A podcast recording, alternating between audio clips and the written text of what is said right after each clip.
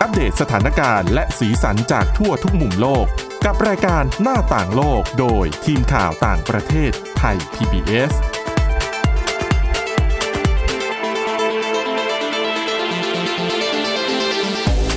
สวัสดีค่ะ ต้อนรับคุณผู้ฟังเข้าสู่รายการหน้าต่างโลกนะคะ มาอัปเดตสถานการณ์แล้วก็สีสันจากทั่วทุกมุมโลกกับทีมข่าวต่างประเทศไทย PBS ค่ะ วันนี้กับคุณวินิษฐาจิตกรีนะคะ ดิฉันทิพย์ตะวันเทยนในยพงษ์แล้วก็น้องจารุพร โอภาสรัฐค่ะ โอภาสรัฐค่ะ สวัสดีค่ะ สวัสดีค่ะ วันนี้นะคะเราเริ่มเรื่องด้วยประเด็นที่เหมือนจะเบานะ แต่จริงๆไม่เบา เพราะเกี่ยวข้องกับเรื่องของวิกฤตสงครามในยูเครนด้วยคือดิฉันว่าก็สืบเนื่องมานั่นแหละ ค่ะ กับเรื่อง มี ของราคาอาหารที่พุ่งสูงขึ้นอืม ก็มีคนบอกว่าอันนั้นก็เกี่ยว แต่ว่าตัวเจ้าของตัวต้นเรื่องเองเขาไม่ได้บอกว่าเกี่ยวอะยังไง เดี๋ยวไปฟังกัน ก็คือเป็นเรื่องเกี่ยวกับ อาหารจานด่วน ยี่ห้อดังดังยี่ห้อหนึ่งที่ขายไก่อะ อ๋อ ค่ะ พูดแบบนี้ใครๆก็รู้ อ่า เพราะบ้านเรามีไงจริง ๆ ในต่างประเทศมีขายไก่ทอดนี่ อ๋อเยอะใช่ไหม อ่ะเยอะเยอะ ฉันต้องบอกยี่ห้อนิดนึง ก็คือ KFC ค่ะ แต่เป็นที่ออสเตรเลียนะคะ ตัวยี่ห้อนี้ในออสเตรเลียเนี่ยเขาก็มีเมนูอะไรที่เหมือนเหมือนบ้านเราและที่อื่นๆทั่วโลกเขาก็ต้องขายแบบเบอร์เกอร์ อืม ค่ะ แรปนู่นนี่นั่น แต่ว่ารสชาติอาจจะแตกต่างจากบ้านเรา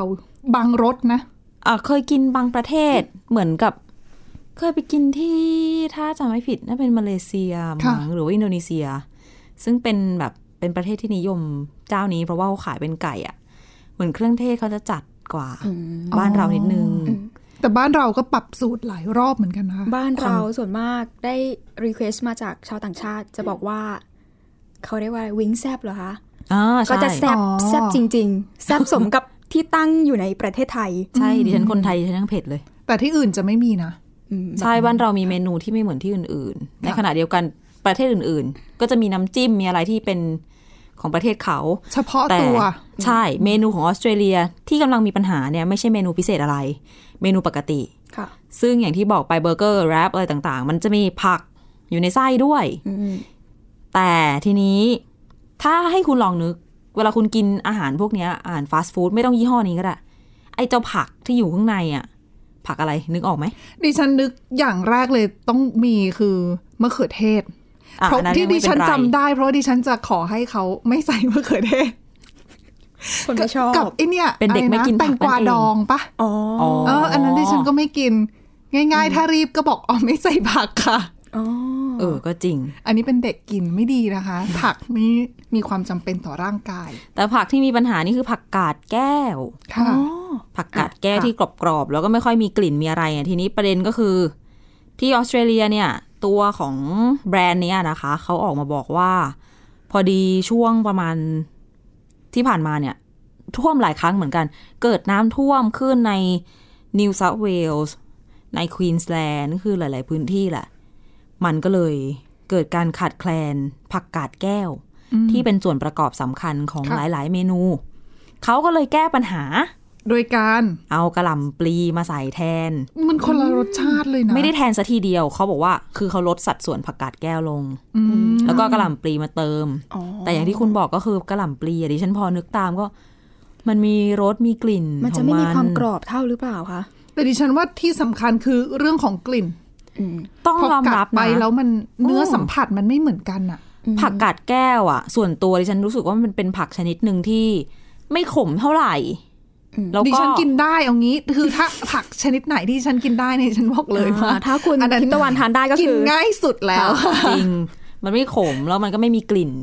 เหม็นเขียวอะไรเงี้ย ใช่ สักเท่าไหร่มันกิ แต่ นง่าย กระหล่ำปลีอ่ะ หลาย ๆ คนบางคนเป็นโรคเราดิฉันไม่แน่ใจคือกระหล่ำปลีเขาจะมีสารชนิดหนึ่งซึ่งถ้ากินสดอ่ะ ค่ะ ไม่ดีต่อบางคนนะคะ ถ้ากิน อ๋อ เย ใช่ อะๆอะ ค่ะ ไม่ ใช่ ดี ค่ะ ค่ะ อืม อืม นั่นแหละ ก็เลยเอากระหล่ำปลีมาแทน เกิดอะไรขึ้นไม่ต้องทาย ค่ะ โซเชียลระเบิดระเบ้อนะคะ ก็หลายหลายๆคนเข้าไปคอมเมนต์กัน โอ้โห เนี่ยนะกำลังว่าจะไปกิน พอรู้ข่าวนี้เนี่ย เปลี่ยนใจเลยว กรถกลับบ้านเหมือนเดิม อ่าเหมือนกับการตัดสินใจครั้งนี้ของแบรนด์อาหารยี่ห้อนี้ในออสเตรเลียทำให้ เวลาเขาจะตัดสินใจกินเมนูอะไรแบบเนี้ยก็เป็นแบบ ดีลเบรกเกอร์อะไม่กินแล้วอะทำให้เขาเปลี่ยนใจได้ คือส่วนหนึ่งดิฉันว่าเพราะอคติด้วยไหมคือยังไม่ได้ลองชิม แต่ว่า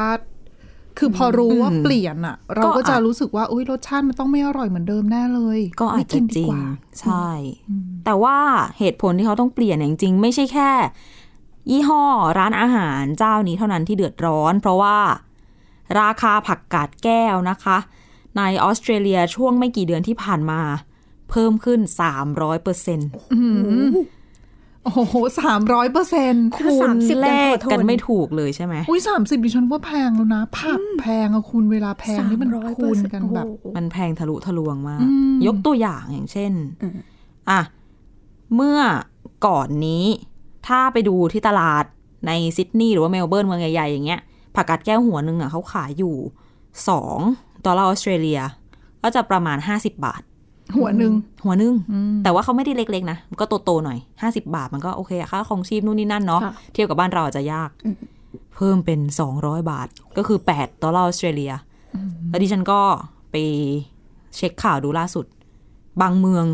กลายเป็น 300 บาทอะมัน 12 ดอลลาร์ออสเตรเลียมั้ง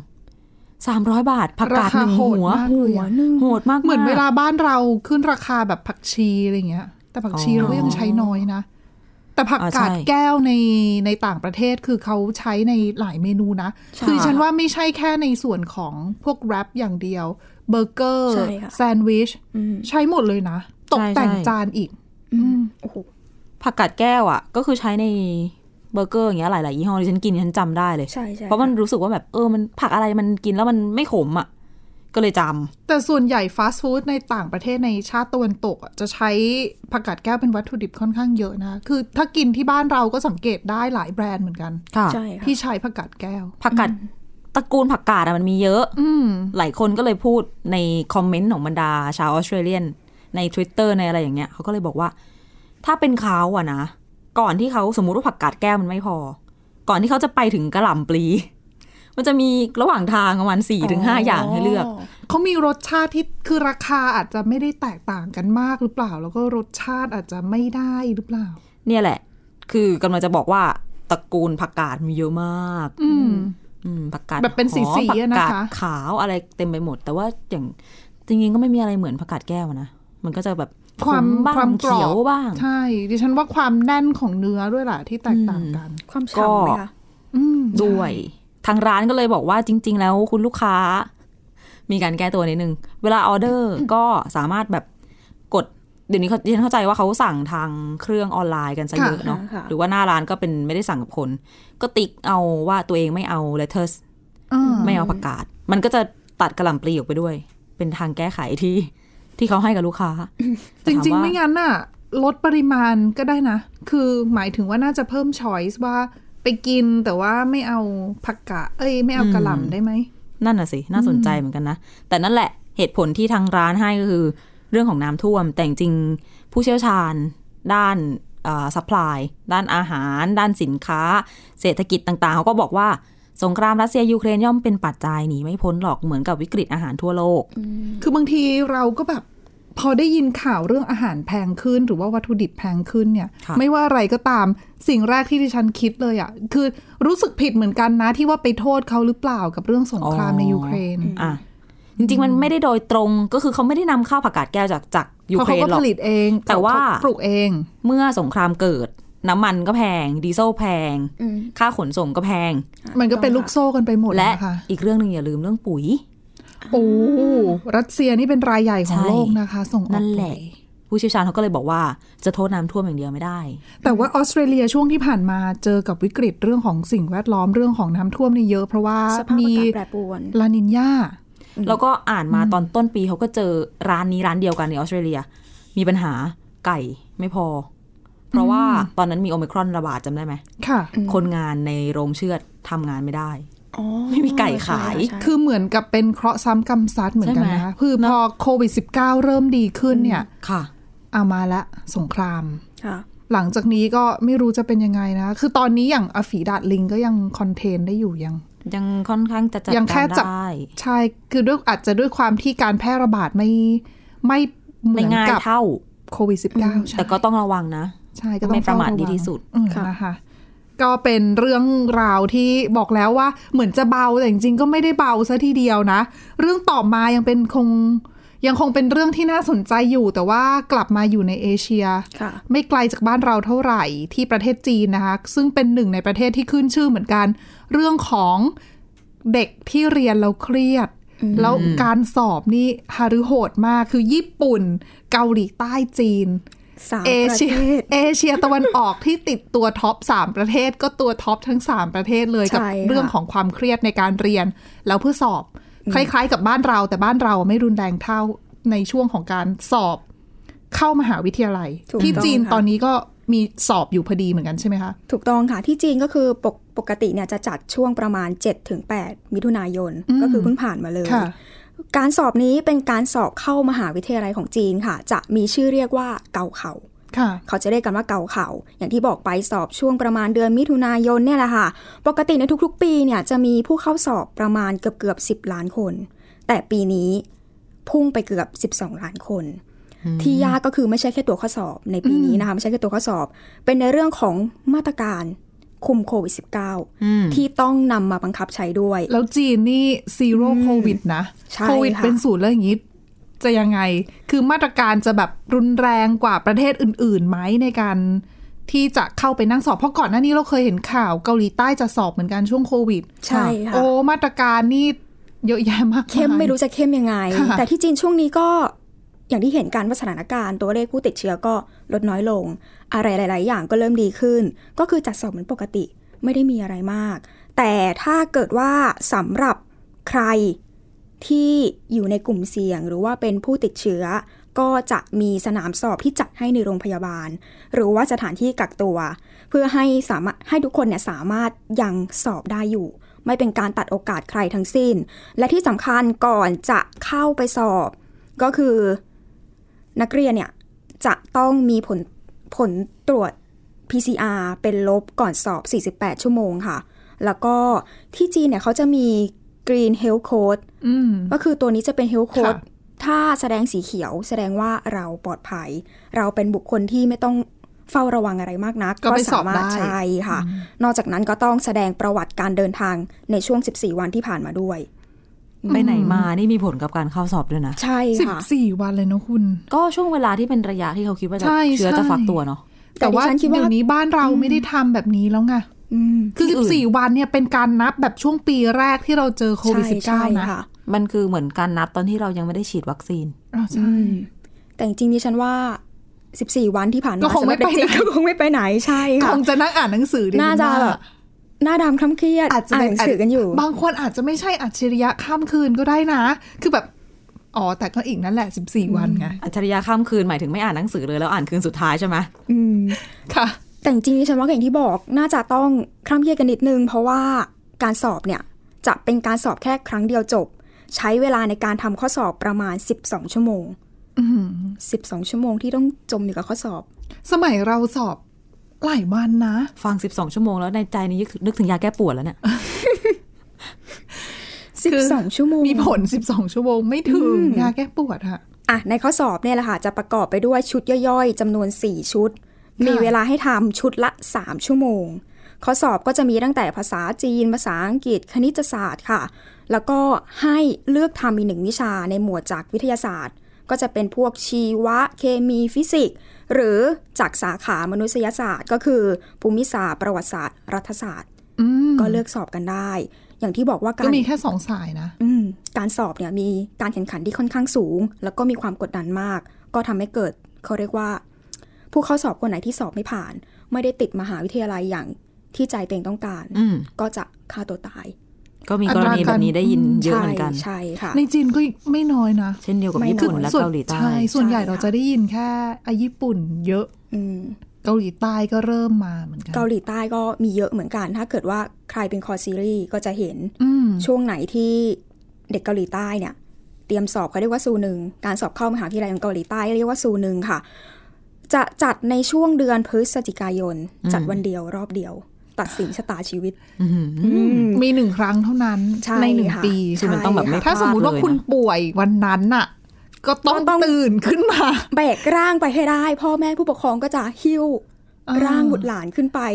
พาไปที่ศูนย์สอบเพื่อไปสอบให้ได้ แล้วเราก็จะเห็นนะภาพบรรดาผู้ปกครองยืนรออยู่ข้างหน้าโรง เป็น เรียน ทุกประเทศจริง อืม ๆ เหมือนเป็นค่านิยมคล้ายๆบ้านเราเหมือน ดิ กั ฉันไปอ่านมาเหมือนกับพ่อแม่น่าจะเป็นในจีนมั้ง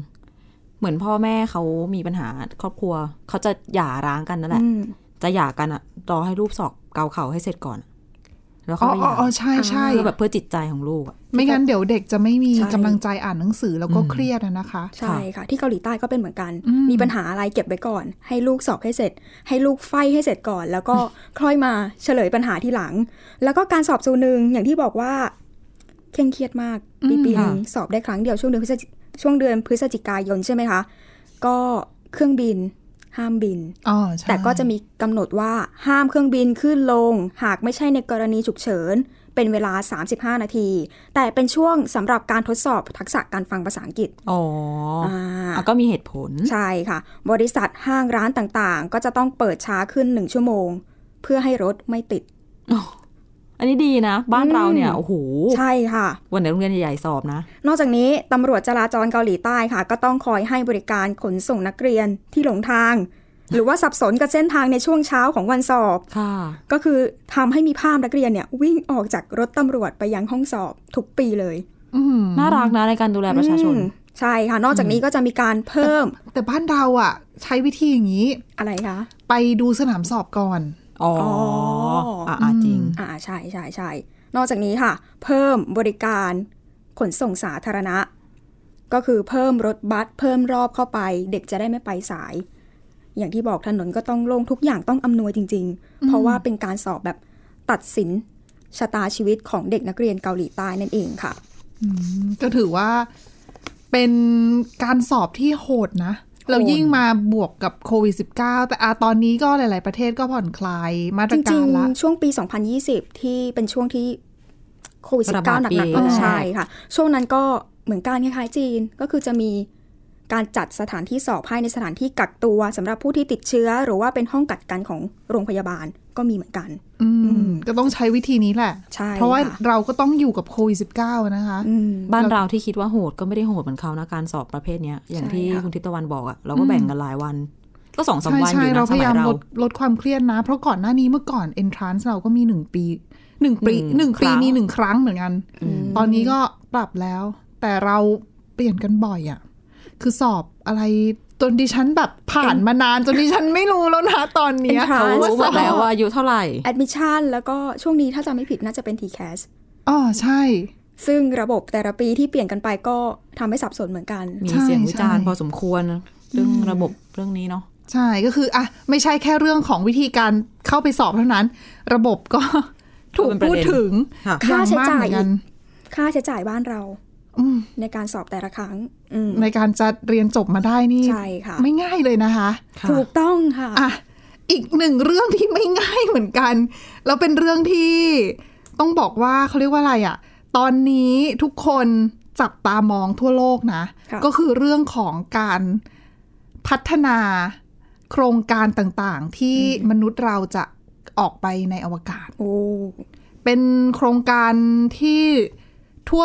หลายประเทศนะคะ โดยเฉพาะมหาอำนาจ คือปกติเนะเราจะเห็นว่าประเทศที่ครองในเรื่องของโครงการพัฒนาอวกาศในยส่วนใหญ่ก็จะเป็นสหรัฐอเมริกากับรัสเซีย เพราะว่าอารัสเซียเขาก็ต่อเนื่องมาจากสหภาพโซเวียตตอนนั้น ค่ะ ซึ่งก็มีการพัฒนาที่ค่อนข้างก้าวหน้านะคะแต่ล่าสุดประเทศจีนถือเป็นอีกหนึ่งประเทศนะคะ ที่กำลังก้าวขึ้นมาเป็นประเทศแถวหน้าของโลกเหมือนกันในวงการอวกาศ แล้วก็ถ้าใครติดตามข่าวเนี่ยจะเห็นว่าเมื่อต้นสัปดาห์ที่ผ่านมา อืม จีนมีอีกหนึ่งเขาเรียกว่าอะไรอะเหตุการณ์ครั้งประวัติศาสตร์เหมือนกัน ค่ะ กับการที่ส่งยานอวกาศ พร้อมกับนักบินอวกาศ 3 คนขึ้นไป เพื่อเตรียมสร้างยานอวกาศเออโน เตรียมสร้างสถานีอวกาศ โอ้โห ของจีนเอง เป็นของตัวเองนะ ค่ะ คือก่อนหน้านี้เราจะเห็นว่าอะอดีตสหภาพโซเวียตเคยมี อืมใช่ สถานี ใช่ อ ค่ะ วกาศของตัวเองแล้ว ค่ะ สหรัฐก็คือ ISS ตอนนี้สถานีอวกาศนานาชาติที่ใช้อยู่ก็เป็นของสหรัฐ อืม แล้วจีนกำลังเป็นประเทศที่ 3 ที่จะมี ก้าว ส มา ถา แล้ว ใช่จะ ค่ะ มีสถานีอวกาศเป็นของตัวเองอะนะคะ ซึ่งเขาชื่อว่าเทียนกง ซึ่งหลาย ๆ คนเนี่ยน่าจะเห็นข่าวแล้วล่ะว่าเขาเริ่มสร้างกันมาได้สักระยะหนึ่ง ประมาณครึ่งปีได้ อุ้ยเกินแล้วดิฉันว่า คือถ้านับตั้งแต่เริ่มโครงการนะ คือเริ่มโครงการตั้งแต่ปี 1992 โอ้ นานขนาดนั้น ใช่ คือเขาบอกว่าเป็นการเหมือน ก็วางแผนก่อน ใช่อินิชิเอตขึ้นมาในช่วงนั้น คือจริงๆ เนี่ย จีนไม่ใช่ว่าเพิ่งมาคิดเรื่องของโครงการอวกาศนะคะ ค่ะ อจีนมองเรื่องโครงการอวกาศตั้งแต่ตอนที่ที่เป็นจีนแล้วอะ อืม อืม ที่ก่อตั้งเป็นเป็นประเทศจีนแล้วอะนะคะ ค่ะ ช่วงหลังสงครามโลกครั้งที่สองก็มองมาแต่ว่าไม่ได้ทำอะไรที่มันเป็นรูปธรรมมากนัก เพราะว่าอย่างที่หลายๆ คนก็ทราบกันดีว่าช่วงสงครามเย็นเนี่ยจีน เรื่องของการดำเนินนโยบายในประเทศเนี่ยค่อนข้างตะกุกตะกักนิดนึง ค่ะ เผชิญกับปัญหาอะไรหลายอย่าง รวมไปถึงเรื่องของการปฏิวัติวัฒนธรรม อืม เอ่ยอะไรเอ่ยดังนั้นเนี่ยทำให้จีนเนี่ยเริ่มมาพัฒนาโครงการอวกาศจริง ๆ จังๆเนี่ยช่วงประมาณทศวรรษที่ 1980 กับ 1990 ค่ะ ช่วงนั้นก็คือจะเป็นการเริ่มมีการวางโครงการต่างๆนี่แหละ แล้วก็อัดฉีดงบประมาณเข้าไป ค่ะ หนึ่งในนั้นก็คือการสร้างสถานีอวกาศเทียนกง เริ่มตั้งแต่ 1992 แต่ว่าเขาเนี่ยเริ่มมาปล่อย ยานอวกาศส่งนักบินขึ้นไปสร้าง แล้วก็ปล่อยไอ้ตัวอุปกรณ์ที่เป็นโมดูลหลักอะนะคะ ที่ชื่อว่าเทียนเหอขึ้นไปเนี่ย ประมาณปีที่แล้วเท่านั้นเองกลางปีที่แล้ว อ่าเนี่ยแหละถึง นาน ได้จำว่าไม่กี่เดือน ใช่ คือถ้าเขาคือถ้านับ ถ้าคุณนับการสร้างเริ่มจากการปล่อยโมดูลหลัก ซึ่งก็คือเทียนเหอขึ้นไปเนี่ย คือกลางปีที่แล้ว ก็คือเป็นรูปธรรมสักที ใช่ คือก็มีอะโมดูลหลักเสร็จปั๊บ ก็จะส่งทีมนักบินอวกาศขึ้นไปคอยสร้าง ค่ะ เซตระบบนู่นนี่นั่นน่ะนะคะ ซึ่งทีมที่เขาเพิ่งส่งไปล่าสุดเมื่อวันจันทร์เมื่อต้นสัปดาห์ที่ผ่านมาเนี่ย เป็นครั้งที่ 3 และที่ส่งนักบินอวกาศขึ้นไปสร้าง ซึ่งเขาบอกว่าชุดนี้แหละคือชุดสุดท้ายแล้วล่ะที่จะส่งขึ้นไป ในการสร้างให้เทียนกงเสร็จสมบูรณ์น่ะนะคะ ภายในสิ้นปีนี้ ค่ะ ซึ่งจะเสร็จเร็ว ใกล้แล้ว พอสมควรเลยนะ ใช่ ภายในหนึ่งปีอะ ใช่ ประมาณ ใช่ หนึ่งปีนิด เขาบอกว่าคือท่านนับรวมๆแล้วให้ใช้ได้เลยประมาณไม่ถึง 2 ปี ๆค่ะ ใช่ แล้วก็มีการส่งยานอวกาศ แล้วก็ส่งอุปกรณ์ต่างๆ รวมทั้งนักบินอวกาศขึ้นขึ้นลงๆเนี่ย ประมาณ 11 เที่ยวเขาบอก อืม ซึ่งในจำนวน 11 เที่ยวเนี่ยจะเป็นเที่ยวที่ขนนักบินอวกาศประมาณ 3-4 เที่ยว ค่ะ คือพอเดือนธันวาคมเนี่ย ทีมที่ขึ้นไปสร้างเนี่ย พอเขาสร้างเสร็จเขาจะอยู่รอรับอีกทีมหนึ่งขึ้นไป แล้วอีกทีมก็จะเข้าไป แปะแปะมือกันมือกัน คือรอบก่อนหน้านี้รอบสองกับรอบสามเนี่ย คือรอบสองเขาลงมาก่อน แล้วรอบสามค่อยขึ้นไป แต่คราวเนี้ยปลายปีเนี้ยรอบสามกับรอบสี่เขาจะไปแตะมือกันข้างบนนั้น ค่ะ เพราะว่าทีมที่สามที่ขึ้นไปเนี่ยเขาไปเนี่ยภารกิจหลักๆ เลยของเขาก็คือการไปรอรับไอ้เจ้าโมดูลที่เป็นห้องปฏิบัติการ อืม คือบนนั้นเขาจะมีการทดลองเก็บข้อมูลทางวิทยาศาสตร์อะไรต่างๆ ของเขาด้วยแหละ ในโครงการของเขาเรื่องของอวกาศนะคะ มีสองโมดูลเป็นโมดูลห้องปฏิบัติการ ชื่อเวันเทียนกับเมืองเทียน ส่งขึ้นไปก็ทีมนี้แหละ อยู่บนนั้นแล้วแล้วก็จะรอรับ อ๋อ สองโมดูลนี้แล้วก็ไปติดตั้งเอยทดสอบระบบต่างๆ พอทุกอย่างเสร็จสมบูรณ์ปั๊บก็ทีมสี่ขึ้นไปก็แตะมือแล้วก็ทีมสามลงมา ค่ะ อืม หลายๆ คนก็ตั้งความหวังไว้กับอืมสถานีอวกาศตัวนี้อะนะคะว่าว่านี่แหละจะช่วยทำให้จีนสามารถพัฒนา โครงการต่างๆ ได้ดีมากขึ้น เพราะว่าก่อนหน้านี้จีนเนี่ยไม่สามารถไปใช้สถานีอวกาศ ISS ได้นะ เพราะว่าสหรัฐอเมริกา คือสภาคองเกรสเนี่ยเขา